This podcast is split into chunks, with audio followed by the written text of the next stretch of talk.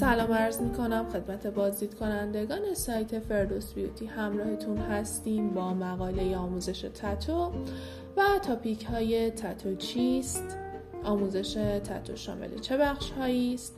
تکنیک وسایل تتو بدن وسیله که در انجام تتو بدن و آموزش تتو به کار می روند دستگاه مگنتی دستگاه روتاری طراحی و هر کدام از طرحهای تتو چه معنایی دارند؟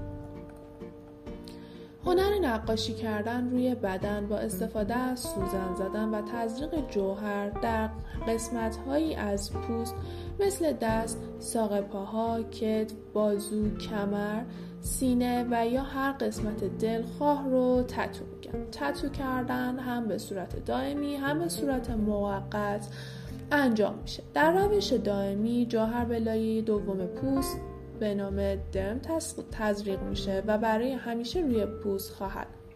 برای انجام تتو به صورت موقت نیز روش های مختلفی وجود داره مثل ماژیک ها یا کاغذ های مخصوص این کار که یکی از معمول ترین روش هاست و همینطور تتوهای موقت.